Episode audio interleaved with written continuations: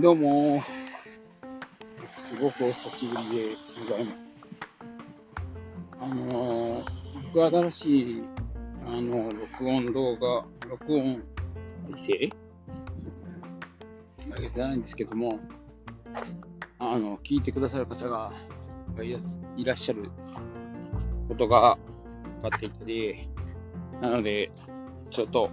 撮ってみようかなっていうふうに思うんですけど、あの、今、まず大前提として、お酒を飲んでいて、まず歩いて家まで帰ろうとしている。ちょっと家までの距離がちょっと正式に把握できてないんですけれども、そういう中で歩いて帰ってて、かつ、それで喋っているってことは考慮に入れて、この話を聞いてたというふうに思っています。はい。いやー、だいぶお久しぶりでございます。あの、お久しぶりすぎて、ちょっともう、前回いつあげたか覚えてないんですけども、あの、元気には生きていました。で、で、実はですね、いろんな大きなことが変わりつつあって、それで、まあ、帰れない部分、あ変わりすぎて、ちょっと、報告しきれない部分もありつつ、それでいて、別に、あの、変わってない部分もありつつ、ということで、お話ししたいなと思うんですけど、ちょっとま前回がどれぐらいか覚えてないんですが、多分言ってないことをお話したいかなと思います。重複していたらごめんなさい。一つは、自分の母親が、えー、心肺停止、すなわち亡くなった。まあ、世の中で言う、えーと、生命を終えたっていうことになっています。これが去年の話です。今上げているのが、だいぶ後になると思うんですけど、そういう状態になっています。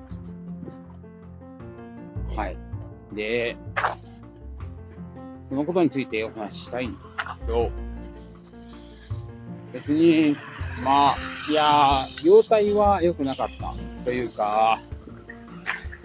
普通にすごく健康だったわけではなくて、あの、まあ、けん、なんていうんですかね。うーん、難しいんですけど、まあ、体が悪いことは分かっていた。っていう感じですかね。で、一度手術をして、だいぶ良くなった。というふうに言ってたんですけども、気づいたら、すごく悪化していて、僕が会いに行った頃にはですね、それでも特別会わせていただいたんですけども、もう意識がほぼなく、でも聞こえているという状況なので、反応はしてくれていた。ということですね。会話はほぼしていません。だけど、あの、明らかに反応していて、ああ、僕が来たことは認識しているんだな、というふうに思えるような状態ぐらいでした。で、もう覚悟してくださいというふうに言われていたので、それでも、僕の認識は甘くて、他の実感に帰った時の自分がお世話になった人に対して挨拶しなきゃという思いが強く、その人に挨拶していたんですけれども、その途中でもう、容体が急変してしまうという状態になっていまして、それで気づいたらもう間に合わないという状態になっていました。でですね、まあ、もう会話できない状態っていうか、もう心肺停止ではあったんですが、今の現代の人間の死というものは、実はお医者さんが何時何分心停止を確認しましたっていうまでは死亡ではないんですね。それまでに心肺が停止していようが、何していようが、お医者さんが心肺停止ですという診断下すまでは、一応生きているという状態なんですね。なので、その状態で家族の到着を待ち、他の家族はですね、お別れを言いつつ、まだから声をかけているんですけど、別に回復する見込みがあるというふうに声かけをしているわけではなく、もう最後のということで、声かけをしながら、最後、えー、お医者さんの診断を至るまでを見ているということになりました。まあそういうこともありつつですね、それでも走ることはやめないということは自分の中に決めていましたので、まあ、常に走りつつということで今に至ります。じゃあ今日はなぜ今日突然録音録音しようかなというふうになったかというと、えー、っと、一緒に飲んでいた方がですね、ちょっともう手に負う状態になってまして、なので、自分は最寄り駅まで歩いて、っていうか、したい気分歩こうかなと思いつつ、歩き始め、今、一駅分クリアしたので、もう一駅分ならいけるかなという感じで歩いています。で、その母が亡くなったんですけども、母が亡くなったですね、翌年、今ですね、に僕の大きな人生の変革が起こりました。すなわち、住む場所が全く違う場所においてですね、一緒に研究をしないかというふうに言われ、移動することに決めました。本日ですね、その酔っ払った先生とお話しし、まあいろいろ、その今の状況に至るまでにはすごくいい話をしたんですけども、すなわち、お前は大学教員のへの道をどうするんだと。これもこれからの人生設計どうなっているのかということをお話ししてもらいました。えー、今考えれば酔っ払ってたにという感じですけども、その時にまっすぐに答えられなかった自分がいました。お前はそんなんだからって言われました。いや、これマジでごもっと強く意識できないんだったら、それで大丈夫なのか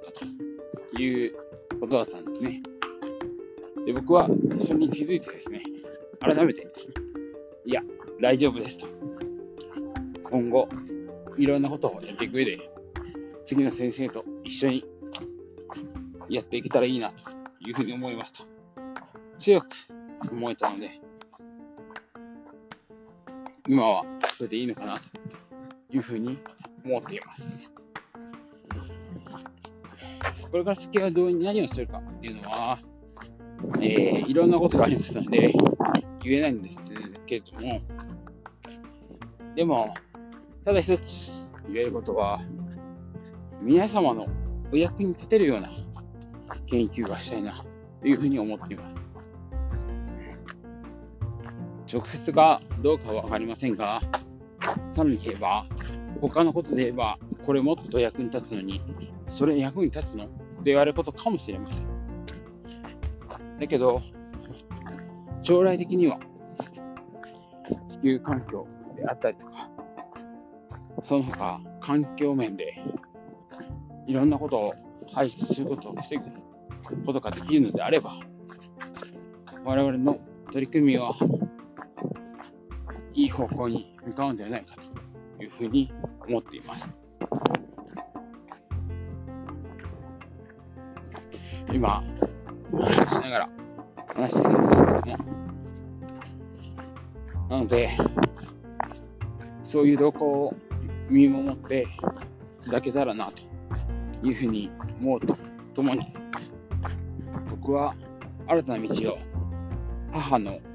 一周期を経て変えていこうなというふうに思っています。別に母が何か言ったというわけではありません。し、母にすごくいいことができたというわけでもありません。なんなら、親不幸であったかなというふうにも思えるぐらいです。だけど、もう今のこの現状において、親不幸であったかもしれないということで、じゃあ、何かしよう。何かできるかって言われたら、もう僕は何もできません。そう。何もできないんです。これが一番辛いです。これまでであれば、何かを返せれば、何かを、えー、親にしてあげることができたかもしれません。でももうできないんです。だって、もう命がないですから。こうなってからでは、どんだけ、どれだけ思っていれば、何もできないんです。したからといって、レスポンシ、 responding が返ってくるわけではないですから、何もわからないんです。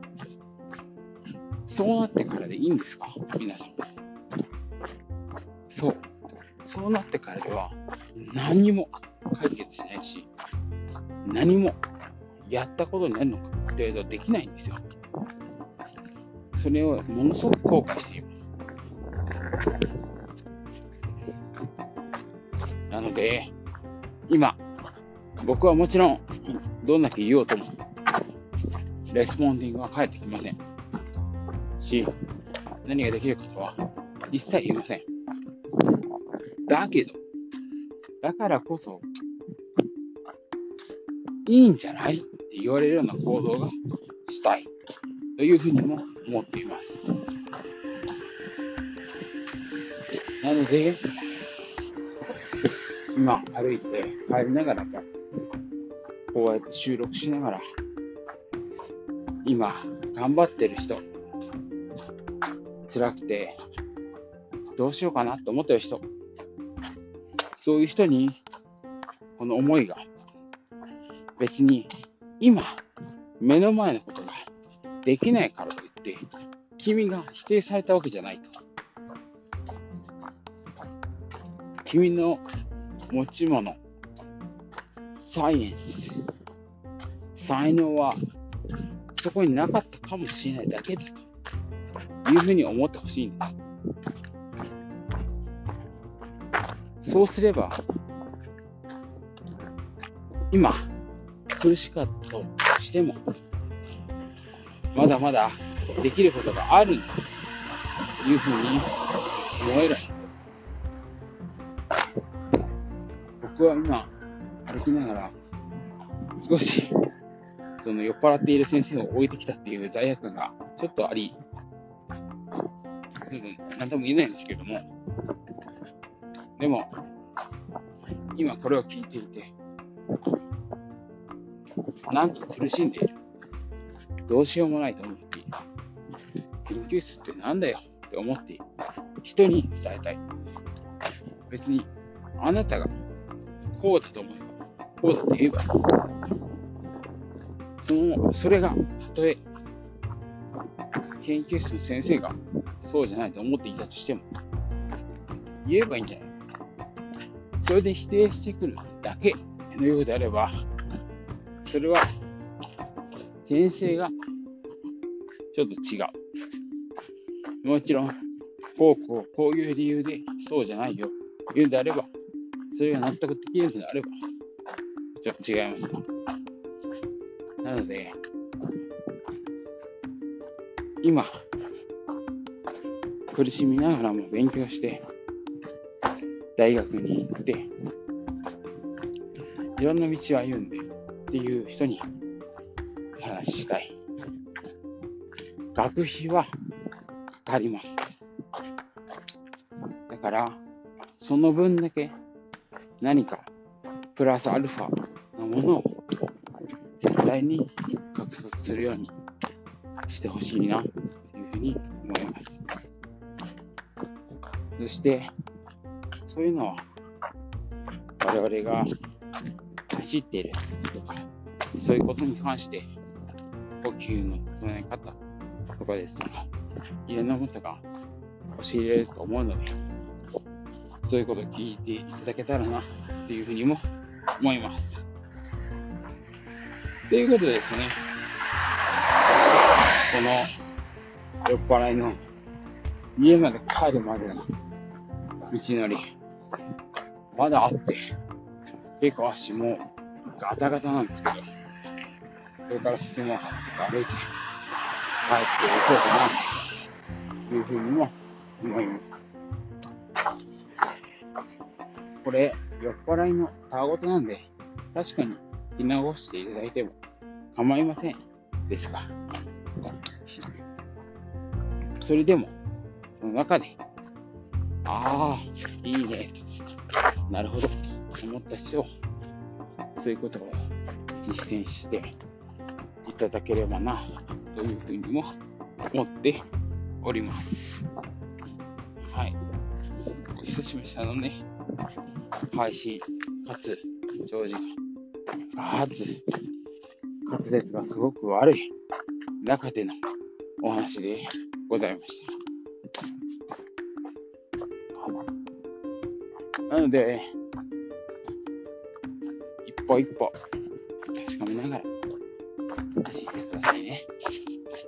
かめなが